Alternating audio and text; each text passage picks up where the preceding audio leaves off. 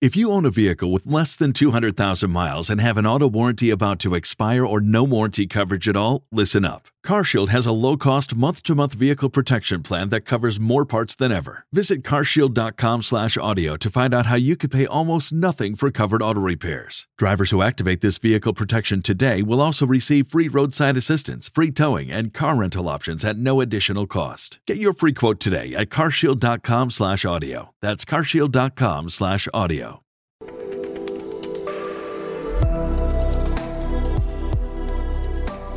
Kisa Changu Podcast.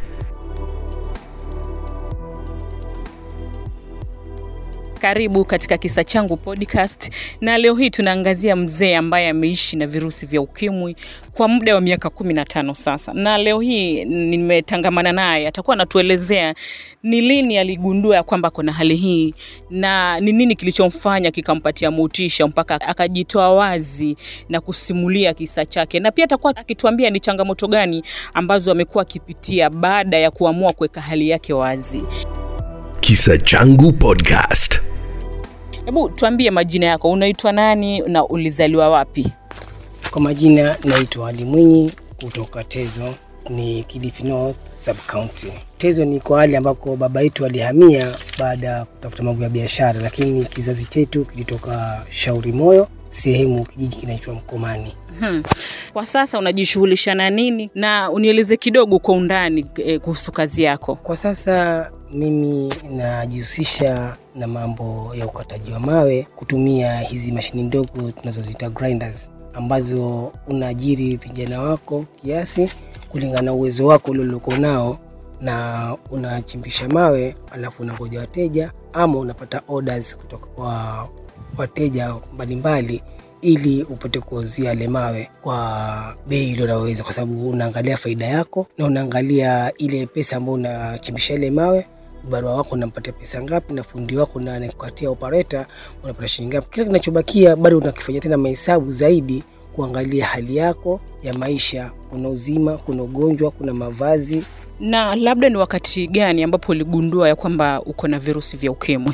Ni elfu mbili na sita ndipo nilipojua kwamba ninapata virusi, na nilijua kwa sababu nilikuwa nikifanya biashara zangu kabla hii ya mawe ya mawe ni hii recently, lakini nilikuwa nikifanya biashara yangu ya kuuza maandazi na jioni nauza chapati na maharagi na uji najitafutia riziki, kwa sababu bibi yangu wa kwanza aliaga elfu mbili na nne na kanacheta mtoto mdogo wa miaka mitatu, lakini nilipofika elfu mbili na sita nikajajiona nadhoofika, hali yangu sijielewi, nikaa naenda kwa kliniki za private. Mpaka mwisho nikaona no, nilienda CCRC na nilipofika pale nikapelekwa kwa VCT nikapimwa na nikapatikana niko na virusi, na nikasema nashukuru kwa sababu nimejijua. Kwa hivyo lazima maisha fanye nini, maisha iendelee. Na labda ulijihisi vipi baada ya kugundua hali yako, na labda ni kitu gani cha kwanza ambacho ulifanya? Mimi kusema kweli, kitu cha kwanza nilichofanya baada ya kupata hiyo kwamba nimepatikana niko na virusi, mimi mwenyewe binafsi, kusema kweli, sikushtuka kwa sababu ni kitu ambacho nilijitolea mimi mwenyewe kwenda kufanya uchunguzi wa kiafya mwilini mwangu. Kwa hivyo ni jambo ambalo si kwamba sikungojea kwamba nimewekwa kitandani, nimegonjeka ama nimewekwa wodi ndio nijijulikane niko vipi. Ni mwenye nilijipeleka, nilikuwa niko sawa, lakini kwa sababu nilikuwa nasikia mwili wangu uko weak, ndio nilijipeleka mwenyewe kwenda kuchukua hatua hiyo ya kupimwa. Nilipopatikana niko hivyo, jambo la kwanza nilikuwa tu kwa ushauri, nikaangaliwa CD4 yangu nikamaliza, ikaonekana CD4 yangu pale ilipofikia ikienda chini ya hapo nita nitaumia. Kwa hivyo nilipewa moja kwa moja kwa ushauri na nikaanzishwa dawa mara moja. Na labda ni kitu gani ambacho kilikupatia msukumo wa ujasiri ya kuweka hali yako wazi?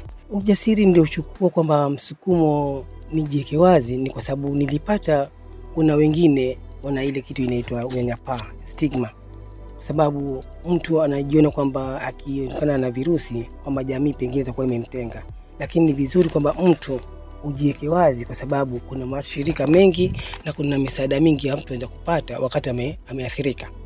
Kwa hivyo mimi nilichukua ujasiri kwamba ni lazima niishi. Kwa hivyo nilichukua hatua kwamba kujitangaza kwangu si shida. Labda familia yako na jamii yako ilichukuliaje swala hili baada ya kuweka hali yako wazi? Kusema kweli, mamangu mzazi mwenyewe alishtuka kiasi ya kwamba alikuwa ana wasiwasi, kwa sababu ya mjukuu wake alikuwa ameachwa mdogo. Hasa mama alikuwa na wasiwasi sana, lakini ilikuja wakati mpaka ikabidi akubali, kwa sababu ni jambo ambayo hata wakalia ama wakasema nini, bado maisha lazima niendelee nayo, na mimi bado ni mtoto wake, na ndugu zangu bado wale ndugu zangu, lazima tushirikiane kusudi maisha yangu yaendelee. Kwa hivyo ilibidi wawe na wasiwasi kwa muda, lakini baadaye walizoea, kwa sababu nilikuwa mwenyewe nimejiencourage na siogopi na kusema kweli, by then nilikuwa kuna chakula tukipata kwa DC's office, ambao wakati walikuwa kuja kuwa na ugatuzi national government na watu wa Red Cross. Ile chakula nilikuwa nikipata kule ilikuwa kisaidia familia nzima, ilikuwa si cha Ali peke yake wala cha Wali na mtoto wake, ilikuwa ni cha Ali na familia nzima ndio inahesabiwa. Kwa hivyo pia ilikuwa ni msukumo kwamba pia walikuwa wakisaidika kwa upande mwingine wa kupata riski.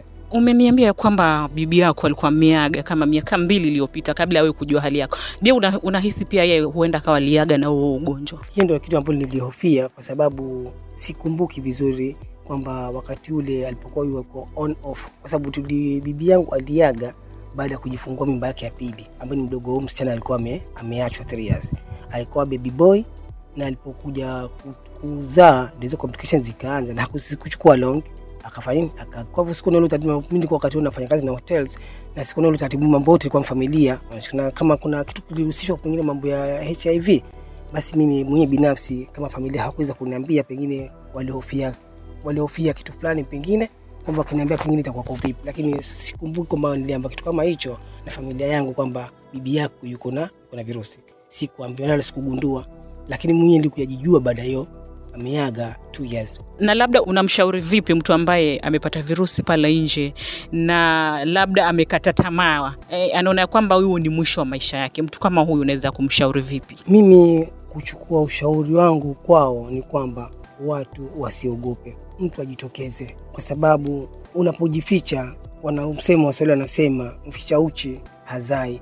Kwa hivyo nijitokeze mtu, kuna mashirika mengi, kuna misaada mingi ambayo si msaada, si lazima mtu akupatie pesa, wala msaada si lazima mtu akupatie kitu chake chochote.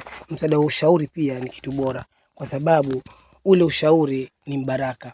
Mtu aweza kukuambia hivi kwamba fuata njia hii na utasaidika hivi. Kwa hivyo ile kujiweka kwenye unyanyapaa, hii stigma ndio imefanya watu wengi wanaumia nyanjani. Ndio. Kwa miaka kumi na tano sasa, umesema ya kwamba huwa unatoka unatokezea kwa jamii ukiwafundisha jamii kuhusu umuhimu eh, wa kuishi na watu vizuri ambao wameathirika na hali kama hii. Labda hebu tuelezee kwa kina kuhusu jambo hili.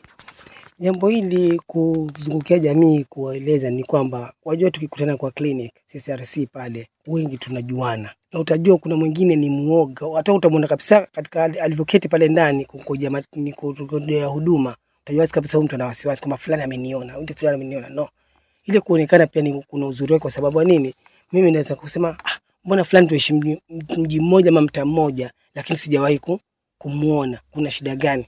Sasa nikifika nyumbani kwake kimwona hali alionayo pengine ya, ya dharura atakana msaada kwa haraka, kuna PHWs ambao wako nyanjani ambao tuweza kuwajua, tuweza kumwambia ah, mimi nimefika mahali fulani, lakini nimemwona mtu fulani hali yake sasa, hebu kama wewe yako ndio PHW, tafadhali fika mahali fulani, msaidie huyo mtu, kama mambo ya hospitali akisha amefanya nini, amepata huduma za hospitali. Kwa hivyo jamii lazima tuelimishane kwamba ukiona mwenzako ambaye iko hali hizo na mnajuana, ni vizuri kutembeleana na kujuliana kusudi tuweze kusaidiana. Na labda ni changamoto gani ambazo umekuwa ukipitia kila siku kutokana na hali hii ambayo uko nayo?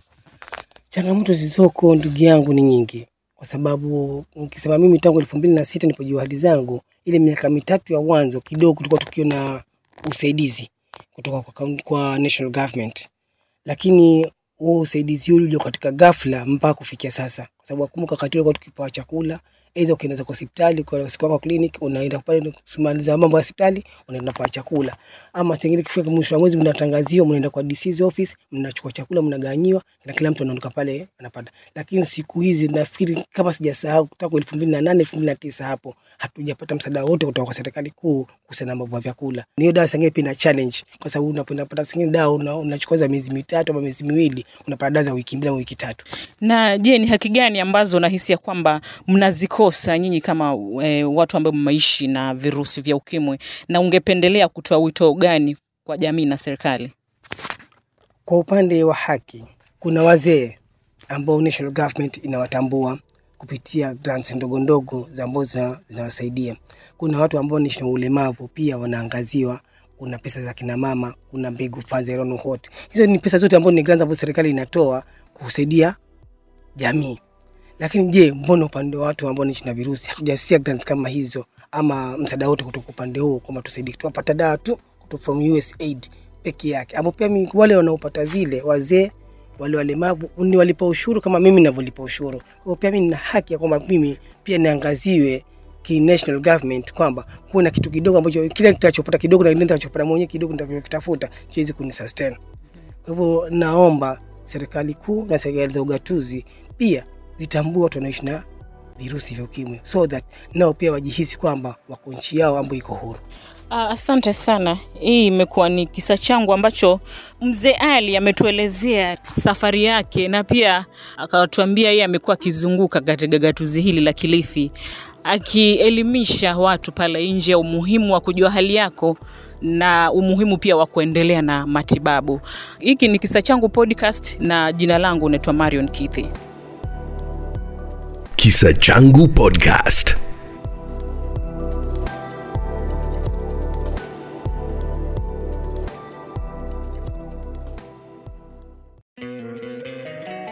Don't you love an extra $100 in your pocket? Have a TurboTax expert file your taxes for you by March 31st to get $100 back instantly. Because no matter what moves you made last year, TurboTax makes them count. That means getting $100 back and 100% accurate taxes only from Intuit TurboTax. Must file by 331. Credit only applicable to federal filing fees with TurboTax full service. Offer can be modified or terminated at any time.